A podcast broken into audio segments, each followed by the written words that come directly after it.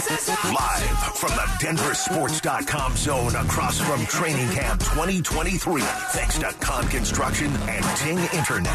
Getting set for today's practice. Powered by the Ford F-150 Lightning. All electric and built Ford tough. Here's Mat Smith and Kyle Reese. We will have some time to check in with the RamosLaw.com text line here coming up 303 713 1043. Make sure you're sending your comments in. It is Mat Smith and Kyle Reese at the DenverSports.com zone. And of course, Training Camp 2023 is on the air thanks to Ting Internet. If you live in Centennial, make Ting your light speed internet provider for as low as $89 a month. Go to ting.com slash centennial for more information. Thanks to Ting Internet. Kyle, we talk about Russell Wilson, but I want to bring up the other parts of this offense that are actually looking good because there are some parts of this offense, in my opinion, that are looking good. Unfortunately, we cannot evaluate them to its to their fullest extent necessarily because Kyle, they're not tackling to the ground right now, but the running game and these running backs even though Javonte Williams is still making his way back, and maybe we'll just start there. What have you seen out of Javonte uh, these last 10 days? Uh, some intentionality. Um, and I think that comes from the Broncos staff and making sure that he's in uh, he's in the mix in, in the first team reps uh, at the very top of the period. He's taking those reps.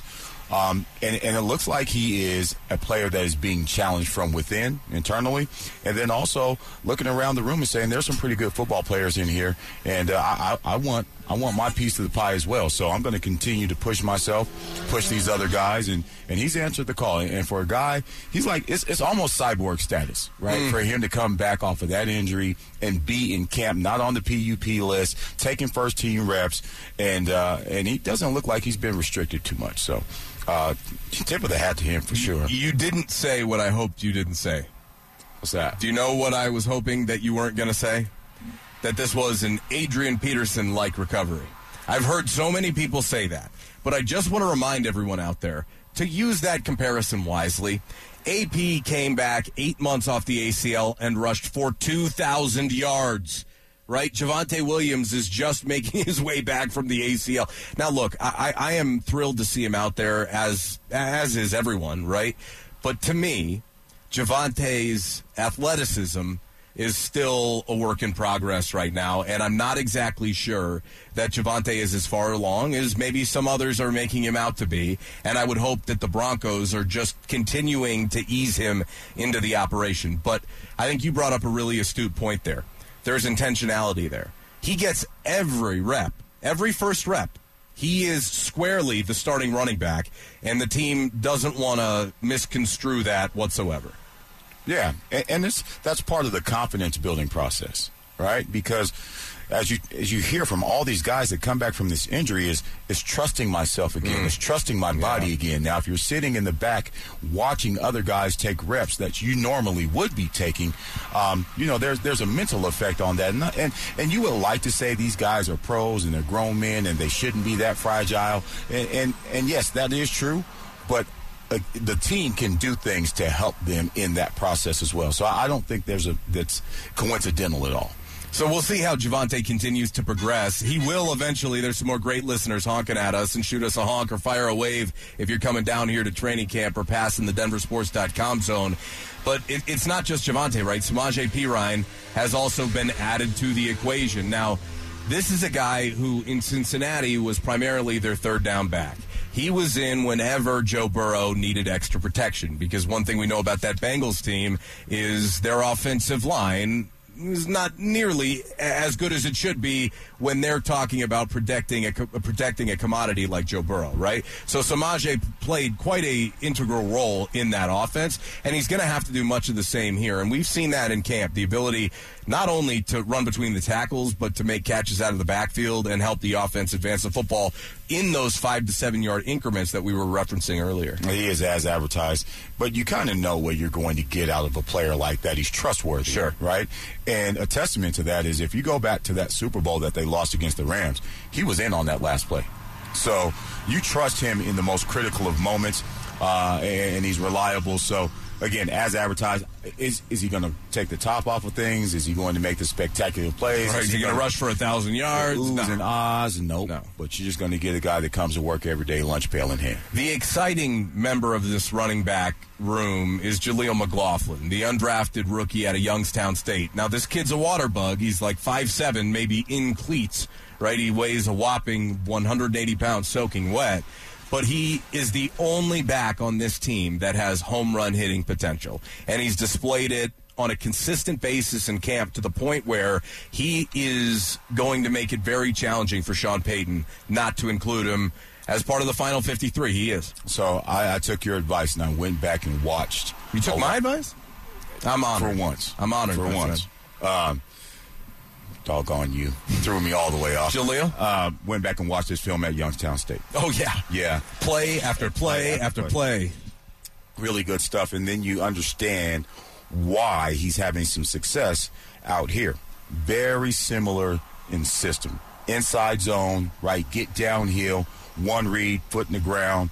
You know, uh, the aiming points aren't very wide, and you can take advantage of his speed. And then they had a few clips of him re- catching the ball out of the backfield as well. So, you know, the, the skill set, I think it translates, and that, and that leads to early success in camp. Now, D Mac told me the other day, cool your heels, right?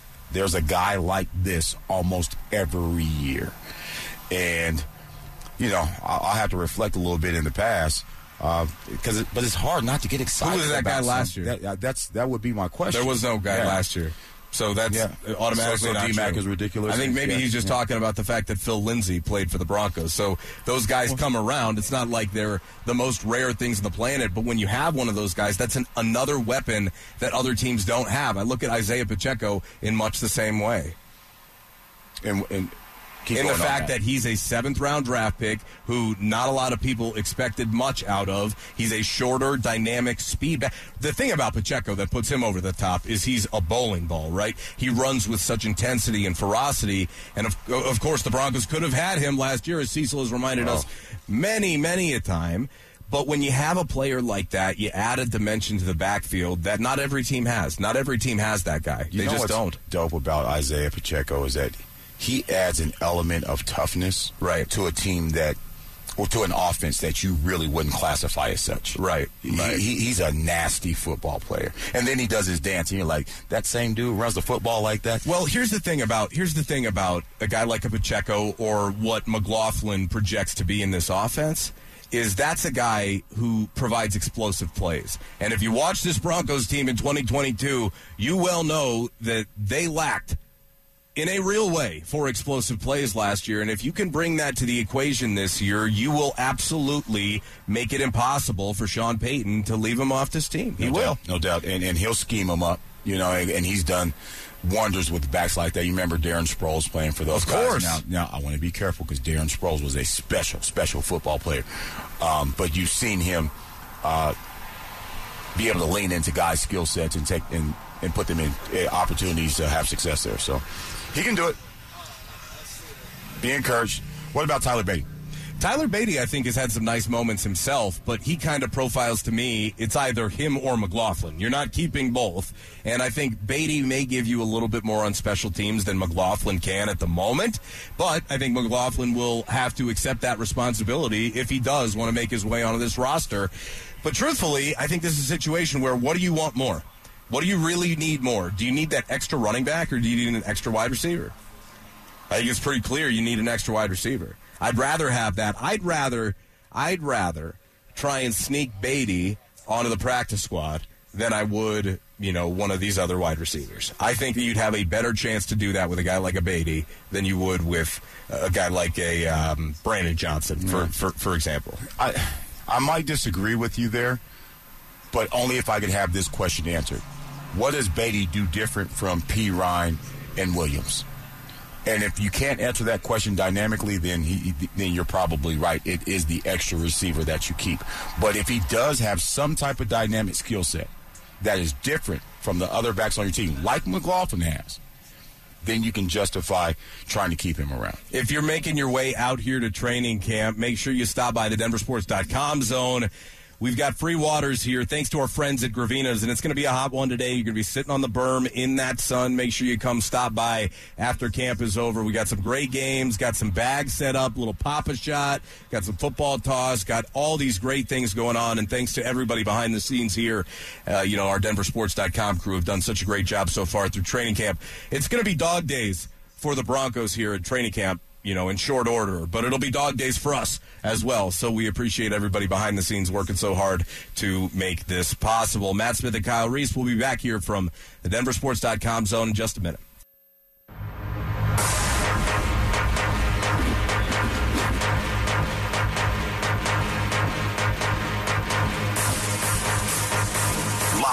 From the DenverSports.com zone across from Training Camp 2023. Thanks to Con Construction and Ting Internet. Getting set for today's practice, powered by the Ford F-150 Lightning. All electric and built Ford tough. Here's Mat Smith and Kyle Reese.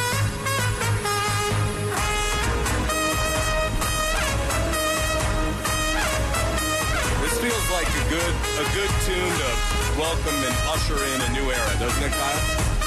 It feels very regal. It's the start of something new. I'll tell you what it is, Kyle. It's the new world of college football. Yesterday was a monumental day across the sports world as college football, as we all know it, it had been dying, Kyle, but yesterday the plug got pulled. Done. The plug got pulled. It's done. Is, is that what happened? Is that what happened? It got the strap yesterday. Look, here's the thing. Here's the thing. Oregon and Washington moved to the Big Ten. Utah, Arizona, Arizona State on their way to the Big 12, along with Colorado.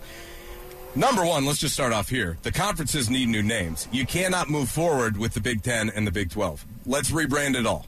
Let's rebrand it all and rethink how they've done things in the past, okay? And I'm not talking about let's restructure everything in the conferences. I'm talking about let's let's find a way to make this realignment actually make sense. Because right now, when you bring up college football realignment to a casual sports fan, it's like it speaking a different language. It, it really is. And it's you know, old school guys like me remember the good old days.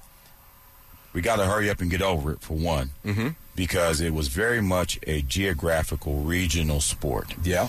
And you know, that's why the Pacific 12 or the Pacific 10 made sense, or the Southeast Co- Conference made sense. The Big 10 was the Midwest. It, it, all those things have gone away.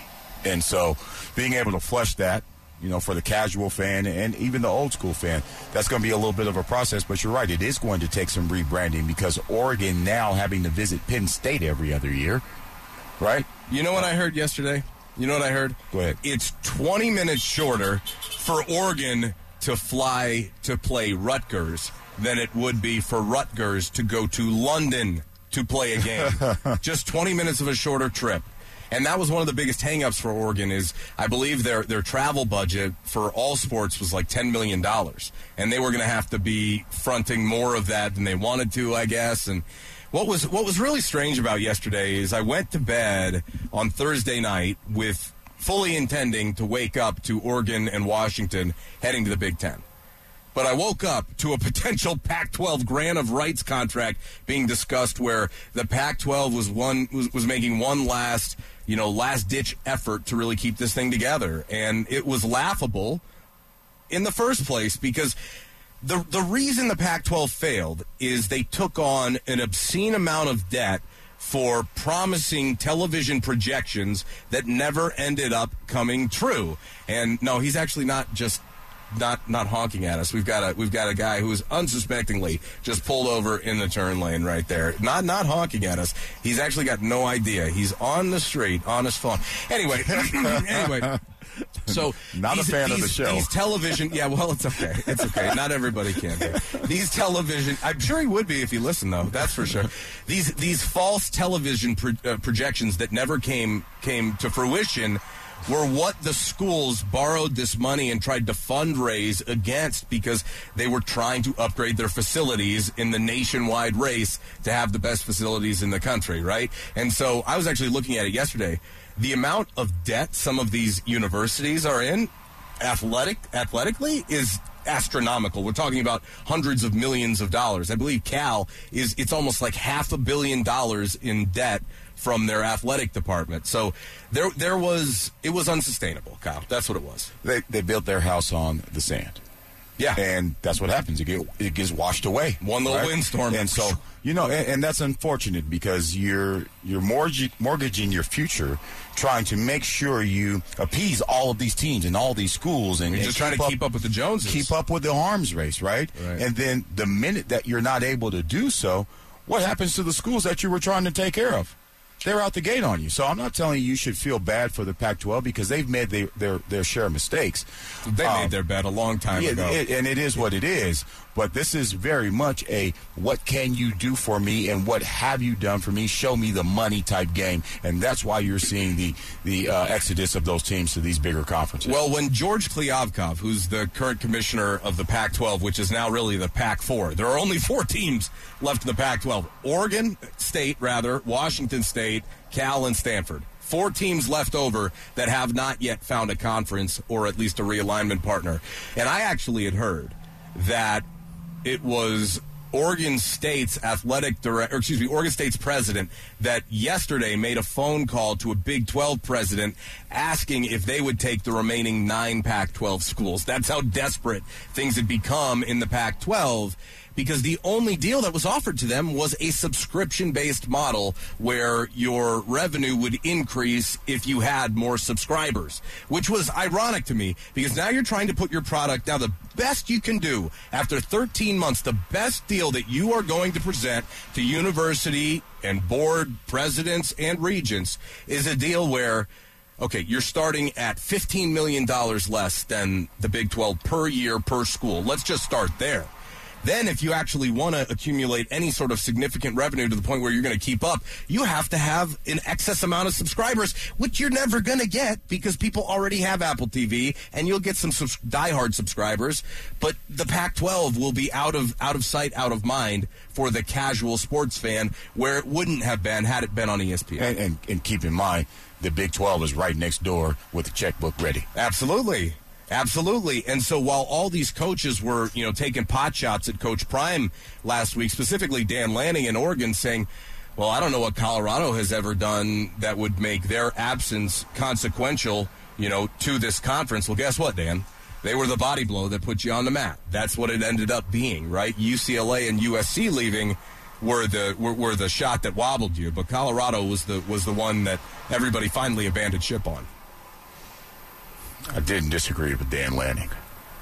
What? Why? What? What? What does that have any? What does that matter? The fact that Colorado hadn't won anything. Guess what? The the the, the uh, interest. Yeah, you think? Who cares? what the do you interest. Mean who cares? What's the bottom line? I'll, the bottom line is money. That's uh, what this is all about. It's not about winning, buddy. That's what it's oh. all about, and that is why what, what losers Oregon, are making money. Well, man? I'll tell you. I'll, every how about Vanderbilt in the SEC? Can't win a damn game. They're still making an equal share, just along with the rest of them. How about Missouri in the SEC? I'm just saying there's plenty of these teams around the country that hold a golden ticket that should be counting their lucky stars right now because eventually the bill will come due and these conferences will realize that they don't need a bottom feeding program that doesn't have the resources to compete. So why would we be giving them an equal share? Eventually that's going to happen. And when that happens, we'll be barreling towards super conferences. But for the University of Colorado, it, it's kind of I thought it was fascinating because you, you asked me what was going on with Prime yesterday. I'll tell you this. He came in spicy, very spicy. This is you, you. You finally got the vibe for Prime. You're like, oh, this is football season, Prime. Like okay. this is football season, Coach Prime. He was confrontational. If you asked a dumb question, he was right down your throat. Which I think there's a lot of local media in Boulder that don't quite get him yet and know how to deal with him yet. But but I think over time they'll start to get it. If you ask him a bad question, he'll he'll let you know about it. And, and I think yesterday was the first time that he kept receipts. He took a shot at Dan Lanning yesterday mm. when the news just broke that Oregon and Washington were headed to the Big Ten. He walked into the press conference room, and immediately you could tell there was a little bit of animosity there to him, a little bit of uh, a tension in his chest, and they were saying, "Well, what did you what, what did you think about the two schools that are moving from that conference?" And he goes, "Oh, you mean the schools that took shots at us?" And so, you know, I think yesterday being the first time that he addressed it publicly, this has been eating at him a little bit more than he let on. Yeah, you know, extremely prideful, extreme. I mean, he's out there. He he doesn't make uh, his self confidence. He, he does. He wears it on his sleeve, and so that is what it is. That's what you're going to get with Deion, or Coach Prime or whatever it is that you want to call him at this point. I, I know he prefers Coach Prime, um, but listen, what is he supposed to say? You know, you don't want to coach up there with that circumstance that's going to back down from anybody, even though they don't necessarily have the historical reference to puff their chest out in any room. So I'm not mad at him for doing that. I know for a fact right now he doesn't want to line up against Oregon tomorrow.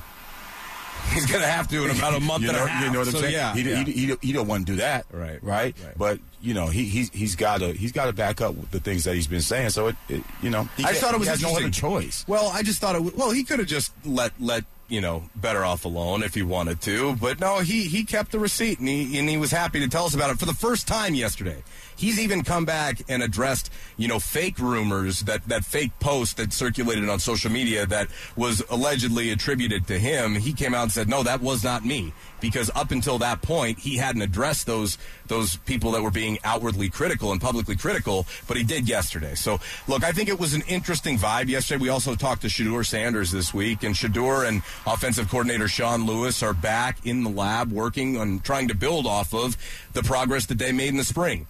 I'll tell you, I'll tell you this. Coach Prime now has 59 new players that were not here in the spring that they will have to get up to speed along with everyone else. And I'll tell you what, I know that they are counting their lucky stars that they had so many players involved in the spring program because if they didn't, Kyle, ah, you want to talk about 88 new kids or 87 new kids out of 117 total on the roster. That is a lot of, of young men to get on the same page in such a short period of With time. restricted hours that you can spend with them. Only 20 hours a week. So, yeah, either way, you know, there, there are teams that are, you know, light years ahead of you in terms of installation, in terms of continuity, et cetera, et cetera. So, yeah, e- either way, you're still going to have to be creative with the schedule and how you communicate with guys, and, and, and hopefully those guys are putting in some work on their own that can help accelerate this process. But you are going to see a very different product, I'd say, even come October So you from are, what you'll see in September. so are you excited about the Buffs? I'm really nervous for.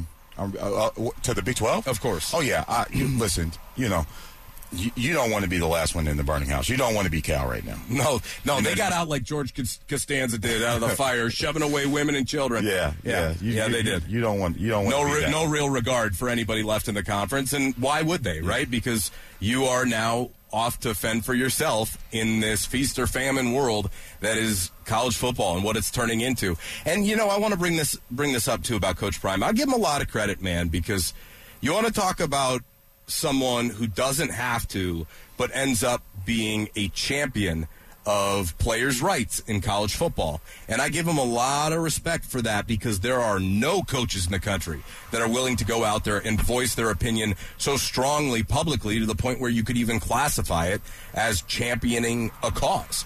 And the question was brought to him yesterday about the social media handles on the back of the jerseys. And while I think that that is a little ridiculous, and I would have hoped that we would have graduated from that, moving up to Power Five football from FCS, what what it does is it shows the players that you care about their individual identity, and that's hard to do with kids specifically who aren't playing. So it's not like Shedeur Sanders needs his handle on the back. It's not for Shedeur. It's for everybody else, man. But it's about the individual, and there's not a lot of coaches willing to go out there and say why judge a player for NIL or for his ability to, ability to earn or to hit the transfer portal and this you know this fake you know veil of amateurism and loyalty when the transfer portal exists in the fashion it does. When a school can turn right around and flip a conference, and you've seen that from a lot of these Olympic athletes the last uh, the last two days. Speaking out, I was looking at uh, a few of the members of the Oregon women's you know softball team saying, "Look, I didn't come to Oregon." So I could go play at Rutgers, and my parents could see me play in New Jersey. They're not going to be. I, I wanted to be home, Yeah. right? So now my senior year is going to be spent half of it on the East Coast. Yeah, that that that's tough. The handles on the back of the jersey. Do you think that speaks to caring about their individuality, or is it a workforce readiness? You are a business. I'm going to allow you to move as such. Both. Uh, Both. I, I, I think it's a, less about caring than it is. Hey, man, this is business. and I respect the fact that you are a business. You because you are. Well, if he didn't care about the business of the individual, then they wouldn't do it. That's the truth. Then they Yeah. wouldn't have the numbers. Then they wouldn't. If he didn't care about the individual, then he'd be Sean Payton without the logos on the helmets and OTAs. That's not what it was. Yeah. That, in my opinion, that's yeah. what it was. I, I'm just saying, like, how can he he addressed the criti- the, the hypocritical nature of a lot of these coaches coming out and hammering players for doing exactly the same thing that any coach or any university has the ability to do. So, in this new world of college football, why would the ones who are actually spending and putting their bodies on the line to generate this hard hard earned revenue for universities, for conferences, for television networks, why would they be left in the lurch when we have the freedom to operate? Yeah, uh, you know, th- they are adults. You know, maybe not so much in terms of maturity, but they have entered in the professional world, and they've got a right to move move as if they are. So I, I can respect that. The bottom line is, if you're Nick Saban and you got Bryce Young, Bryce Young can go do whatever he wants, right? He can go do the the Heisman house commercial. He can do those things as long as he comes back and plays like he did and becomes a first the first pick in the draft this year. Then you know he can go do what he wants. You, you pay like you weigh. Right, you mm. got to be worth your headache, and those type of players are worth their headache. So, hopefully, when you see something like that, this is on the front end of things. Hopefully, those guys play so that you can completely disregard that, say that's just part of the business, and you can respect what's going on up there. But if they stink, you're gonna you're gonna reference that and say, and the and the handles on the back of the jerseys, and this, that, and the other, right? So the bottom line is, are you worth the headache? Do you pay like you weigh? Well, you're talking about priorities and what's most important to you. Because Coach Prime always talks about keeping the main thing the main thing. Can you really say you're keeping the main thing the main thing if you got social media handles in the back of jerseys, right? When you're prioritizing the individual. But I think his point is he can do it, right? He's got the ability and the wherewithal to be able to implement compartmentalization throughout the whole team where yeah we can have the social media and yeah we can have the handles but when it comes to the football field it's football first. Now i don't think there's a lot of coaches actually around the country that could actually do that. You've got to have cachet. You've got to have the full unbridled respect from your team and your student athletes and you've got to have buy-in. And if you don't if if you if you're trying to sell something to a group of 18 to 22 24 year olds right now and they see you as disingenuous, you've got no shot of actually getting them to buy in. So Well, if I give trying him to credit sell for that. him to those guys, right? Because that is who he is. Well, that's right? that's in line with his personality. So this is not surprising. It's not an out of character or any of those things. But again, But it is rare. it is rare. It is rare. And and listen, that's the lurch. You talk about lurch to- the, that coaches are in. How much do we respect this? But we are also coaching the team game of football. And there's 11 guys out here that are relying on each other. So when how much should I respect and appeal to your individuality in this team sport that is if you screw up that could be me getting my teeth knocked out What I think is funny is if you do it in this way, you give them the exposure. Like I said the other day on social media, Colorado has become exposure you, right? Like that's what you get. You're always on camera the second you walk in the facility. Yesterday, there's a big sign on the door for the press conference that says, if you do not want to be in the documentary, then don't enter this room. Right, because you're constantly being filmed now for season two of Coach Prime coming out on Amazon. It's a movie. Like that's it, and he's the director. He can run this run the set however he wants to, Yeah. man. On Monday, we all showed up for practice. They had ended an hour early and told nobody. Yeah. And told nobody. Yeah. I'm just saying he is the king of the castle, and that entire operation moves as he wants it to move. But as long as you've got the buy-in of the kids, as desperate as they have been for a real chance to compete, a real chance of success up there, they they were willing to take that chance. You know what it reminds me of? This reminds me of the Broncos. Last year with Russell Wilson. You needed a quarterback like you needed water stranded in the desert. And for CU, you needed leadership like you needed water stranded in the desert. And they finally have real leadership. Now they paid through the nose to get it. And it doesn't necessarily mean, Kyle, that it's going to translate to success on the field. Like you said, there's still a lot of football to be played. But I'll give him this. I'll give him this, man. It's bold as hell. It's ballsy. And it's exciting. I can't wait to see what happens. I really can't. you say it's a movie let's just hope it ain't a horror movie That's the truth. And that's the truth. And let's hope it's a movie that I'm not walking out of and then panning, you know, in my detailed and extensive reviews as I am a cinephile. yeah Yeah. and you want to get off to an exciting start too Right. Right. Here's a couple on the RamosLaw.com text line. Moving back to the Broncos here. Uh, from the 720, is it financial pressure that's keeping Russ the number one quarterback? Yeah, I think that's fair to say. but here's the other part of it. Who else do you want? You don't want Stidham or DiNucci. That much I promise you. They've looked about comparable to Russ, but that's not what you want. Right? I mean, if you have to break glass in case of an emergency, I'd rather break glass with a Jarrett Stidham than a Brett Rypien, but he's certainly, yes, it is financial pressure. Yeah, I mean, that's the reason this business is what it is. That's the reason the NFL is a billion dollar corporation. Is that dollars make sense, man? And right now, it ain't adding up. And to this texter, the reason there is so much financial pressure to have Russell Wilson and to figure out Russell Wilson is because if he is on the roster past the fifth day of the league year in 2024, his cap hit, dead cap hit, would roll over into another year. So you'd have to spread out more money across another season, thus being even further hamstrung throughout this process of reshaping or retooling or rebuilding, rebuilding or however you want to classify it, Kyle. Yeah. The number was $85 million, right? If you were to have gutted him this year, yeah, and, and next year it'll be the same. Yeah, yeah, next year it'll be the same. And no, this you- year was 100. Next year is like next year's 85. 85, and if you do And it you after spread it over June, into two years. you do it 50 million and, and 35 or whatever the case. You still be. don't want to have to do that, but you got to figure out if if that's where this whole thing is headed. understand what dead cap means. Right, right, right. But at the That's same time, you cannot spend. and this is where the Russell Wilson conversation is coming to a head in training camp 2023. And this is where it is. It's what we're seeing right now is not indicative of a guy that at the end of the year will have shown enough to the organization via his performance in a positive fashion on the field to prove to them that he is their future at the age of 35 years old. You know what stinks about it? I was thinking this to myself yesterday. Is this is not a want-to issue. This is not a personality issue or being a jerk or any of those things, right? You can see the energy. You can see Russell Wilson on the opposite field uh, talking through what's going on in the next period with the quarterbacks, with the coaches. I mean, he is dialed in and locked in. This is this is not a personality or character issue, right? You've seen those thing in, things in the NFL. You talking about Russell Wilson? No, I'm talking about Russell Wilson. I'm Uh, talking about don't Russell. agree. It's not about the time that he puts in. It's not about working hard. He's not Ryan Leaf, right? You said He- he- he- personality. yeah, he, he's he's he's is is none of those things, right? I don't know. I, I, I you disagree. It's okay, right? This it feels like a physical issue, right? It, it feels like a physical limitation that we're seeing play out on the field.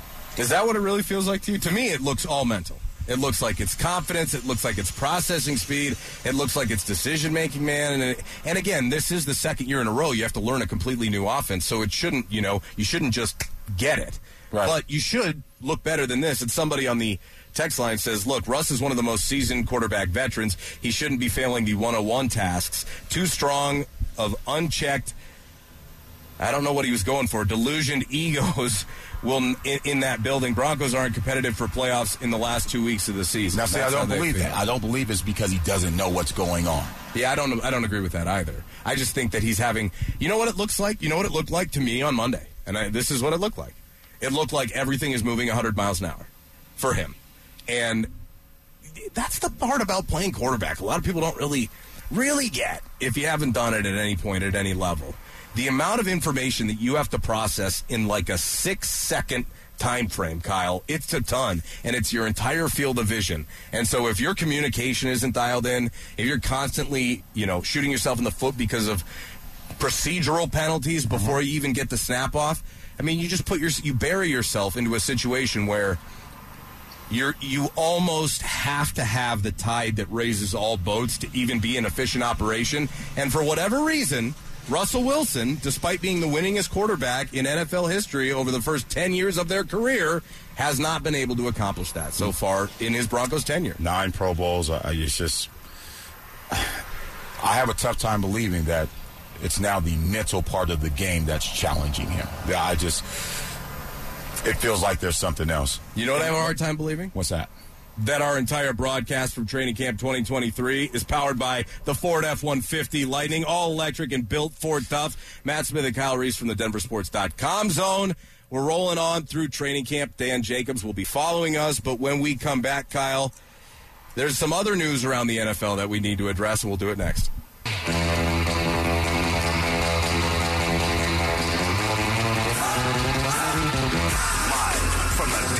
DenverSports.com zone across from Training Camp 2023. Thanks to Kahn Construction and Ting Internet. Getting set for today's practice, powered by the Ford F-150 Lightning. All electric and built Ford tough. Here's Mat Smith and Kyle Reese. Mat Smith and Kyle Reese here from the DenverSports.com zone, across the street from training camp. Gorgeous, gorgeous morning. I mean, really.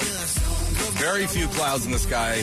Whatever you're doing today, I'm sure it's wonderful. But if you're making your way down here, make sure you stop by the denversports.com zone. Grab yourself a free water, courtesy of our friends at Gravina's. Kyle, there's some other NFL news I kind of want to address with you here, and that is the suspension to Alvin Kamara. Of course, former Saints running, well, current Saints running back and former yeah. Sean Payton, you know, draft pick. Yeah. But this is a guy, he got popped three games for that nightclub incident. That was that was warranted. Yeah. yeah. Roger say he don't want me in the strip club. I don't see nothing wrong with the strip club. yeah, well, no, I don't think he's got any problem with you up in the club, but it's, it's just don't cave that guy's face in before he gets in the club. I mean, whatever happens, that's about as dumb of a suspension as you can get from a bar fight. I don't care. Like, there is nothing that happens in a strip, strip club or a bar that is going to be worth it enough to the point where you're going to find yourself in a three game suspension. Just not. I think we have to constantly reset who we're dealing with. I understand that we're dealing with 23, 24, sometimes a little older. 20, so it's okay 20, nope, at 23 nope, to 24 nope, is what you're saying nope, to beat some dude up. Nope, not saying that. Oh, not no? saying that at all. Okay. Uh, where I'm going with that is that they don't always appreciate or understand the privilege that they have mm. that it is to play in the NFL. Some hard learned lessons. Yes, and year after year, um, they take the money for granted, mm. and they take the prestige for granted, and uh, it comes back to bite them. And so we as civilians, we always look at it and say, this guy just doesn't get it. How could you make a mistake like that? Um, and yes, they are inexcusable. Um, but, you know, we, we are dealing with young men that have been given a, a whole lot um, very quickly. So, you know, they make mistakes, man, and, and sometimes it's, it costs them a whole lot of money. It's unfortunate, but every year we seem to be having this conversation. Was three games sufficient enough? Uh, you know, three games, I, I, would have been fine with five. Me too. Me honestly. Yeah, the video, the video, people, and man. the video makes it look so much worse, man. When we have you on tape, I mean, it's hard to it's hard to get out of that one. The other the other comment I caught from around the NFL this week was from Ja'Marr Chase. He was doing an interview at training camp with NFL Network, and he revealed that he told Joe Burrow, "Look, bro, as long as you're good by week five, just get yourself right." Which I thought was hilarious because how many other situations around the league where would you have a star receiver like Ja'Marr Chase, you know, talking to his quarterback saying, "No, you don't have to worry about the first five weeks of the season." Can you imagine somebody going up to Russ? Russ, you know what? We don't need you till week five. All right, buddy. You know, just why don't you take it easy? Well, that guy gets that may be for picture. a different reason. That guy gets the big picture, and there's something that you got to read between the lines in, in a guy like that saying that because this is going to be a very big year in terms of contract for Ja'Marr Chase. So his numbers, right, are going to dictate how well he gets paid. Tee Higgins is also involved in that conversation. For him to unselfishly go to his teammate and say, hey, man, the big picture is we make another Super Bowl run. Mm. So you do what you have to do to get healthy. He's also saying that I'm putting my own personal interest on the back burner so that we can make another run at this thing. That's a huge statement. I know. We talk about a young, and we talk about young guys, right? The maturity in that, I, I, I, that can't be understated. And, and, tip of the hat to him. That's a huge thing to get, for him to go and do. I agree with you, and it's certainly why it caught my eye. Right? I mean, Joe Burrow. We don't know what the status is there. He's coming off the ankle calf injury, strain calf, I believe it was. We'll see if he's even ready for the start of week one. But I think it's interesting. It's nice to be in a position as a team where you have such high expectations that you're more worried about your quarterback being, you know, available for the end of the year, which honestly is the theory behind what Nathaniel Hackett tried to do last year, but he put the cart way, way, way before the horse in, in assuming that they would be there rather than getting calloused enough to be in that position and, and being, you know, focused and intentioned enough to put in the work and to prepare the requisite amount. I love a story like that, man. That just that makes my heart jump for joy because it does speak to the team sport. And you know, I, I don't want to go too far left, but it, it, it, begs the question: when you got guys putting their Twitter handle on the back of their jerseys, are they the oh. same guy that would go and do that for their quarterback when the money when the money was on the line? Well, luckily in the NFL, they don't put their handles on the jerseys. We love it. More you understand what I'm saying? I do get it. I do. Yeah, get it. I, I do understand what I'm saying. You, it's the coach. Do you understand what I'm saying? But that's so big from Ja'Marr Chase, man. Yeah, that is I'm, so big. I'm with you. I'm with you. The Hall of Fame game was also on Thursday. We, we, we have NFL football. You know, there is no longer a week until February without football. Every week from here on out, folks, football. It'll be preseason for a few weeks. You know what's funny about the preseason? is we get to like week three, we get so excited. We're like, all right, we've, we've had a taste of it already. And the Broncos will compete in their first preseason game on Friday night in Arizona, 8 o'clock on NFL Network. I don't know if that'll be blacked out. They probably do it locally because they show all those games locally. But make sure you check your, you know, TV times and listings, or however the heck you you you consume sports these days, or yeah. you know, it's to take television. a little work to get to it, but you'll be able to. Yeah, you will. And they play Arizona, and from what I've heard out of Arizona's training camp, is you want to talk about dysfunction. The Cardinals look awful. I mean, the Cardinals look terrible. It's probably going to be Colt McCoy who gets the bulk of the work as a starter this season, which means he probably won't play in, in, in on Friday night. Yeah, they're just talent depleted. Completely. Yeah. In a real way. Yeah, and I think it's a great test for Denver to just at least go out there and get your feet wet, but maybe not necessarily against the best competition. No doubt. No doubt. but it won't be yourself. It won't be your own defense and that's a pretty critical part of it. Well, then you can start you kind of start stacking some of those positive experiences. Yeah, the Cardinals they're they're going to be a, they're going to be probably the worst team in the NFL this year. They tried to give Budda Baker the money and he took it. I understand, but if I was him, I would have held out. Like, man, I, I'm starting to get to the lifespan of a, a NFL safety. I'm, I'm trying to see what I can do in terms of success. There were also some pass rushers that got more extensions and some linebackers for that matter. Logan Wilson got an extension out of Cincinnati, former Wyoming Cowboy. Great player. Heck of a player, great inside linebacker. Cameron Jordan, another New Orleans Saint. He got an extension, reworked his, his contract. Deal, Absolutely. Yeah, yeah, I believe it's just two years. So it's yeah. this season and next season. Most likely a future Hall of Famer. And Yannick Ngakoue, which was a name that we have mentioned many different times throughout the course of this offseason as a potential fit here for the Denver Broncos at, ed- at edge rush, got $10.5 million for one year. Pay that man. By the Chicago Bears, which good for him, man. I mean, you held out, you got ten and a half. Frank Clark got what five and a half with incentives. Like he makes five and a half if he hits incentives. Yeah. Looking should, back, it makes the Frank Clark, a little longer. Looking back, it makes the Frank Clark signing look pretty good, doesn't yeah, it? Yeah, no doubt. And listen, man, teams are desperate. You know, you can you can see in the acquisitions and you know wanting to to keep known commodities. Sometimes you you want to take a risk on new guys and bring them in, but you know, when you know what you got and, and a player's reliable, you, you, you pay him. So, uh, again, it's that time of year. You can even see with the Broncos acquiring another interior defensive lineman this morning, right? In, in, in Forrest Merrill. This is a guy who hadn't played a ton of football, has had four tackles in his NFL career. But that's the state of affairs when it comes to quality defenders and quality players, man. That's the time of the year we're in. And we just mentioned Frank Clark. He is not practicing today. He has been in and out of the lineup pretty much throughout training camp. So hopefully he can work himself back. And as we were talking, probably a wise move by this coaching staff to whatever just, you need, Frank. just take your time. Whatever you need, he, he, because they need him to be a big contributor this year more than they did when they signed him. Certainly more, more than they need him practicing. Yeah, right. And, you referenced that the Broncos made another addition today, and they did. Per Mike Klis on Twitter, Broncos have signed former Chargers defensive tackle Forrest Merrill, and they also waived their injured guard Yasir Durant, who was also signed during training camp. So a little bit more depth there at defensive tackle, which we've talked about all offseason. The Broncos need from that defensive line. They just really do. And as we move into finally a game prep week for the Broncos, because this is a game prep week, what are you looking for from this offense? In practice or when they actually take the What are you looking for in practice, buddy? Yeah.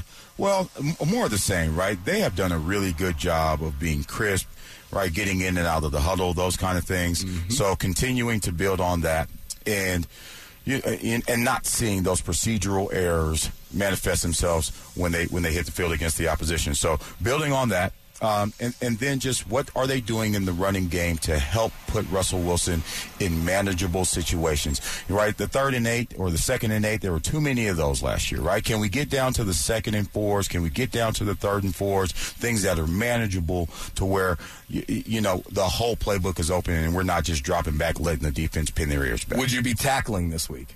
yes, Which days? um, you To should be ground, tackling. Ta- not thudding, tackling to the ground. well, well, that can happen today and Monday, Yeah. right? And then that's about it. Yeah, I'd agree with you there. I would agree with you there. We are here live from training camp 2023 in the denversports.com zone thanks to our friends from Kahn Construction, a commercial general contractor specializing in tenant improvement and design build projects for over three decades. That's Kahn, K-A-H-N, construction.com. Kyle was a fun one. Let's do it again tomorrow morning, shall we? How about that? 8 to 10 on Denver Sports Station 1043 The Fan tomorrow morning. Dan Jacobs, he's up next.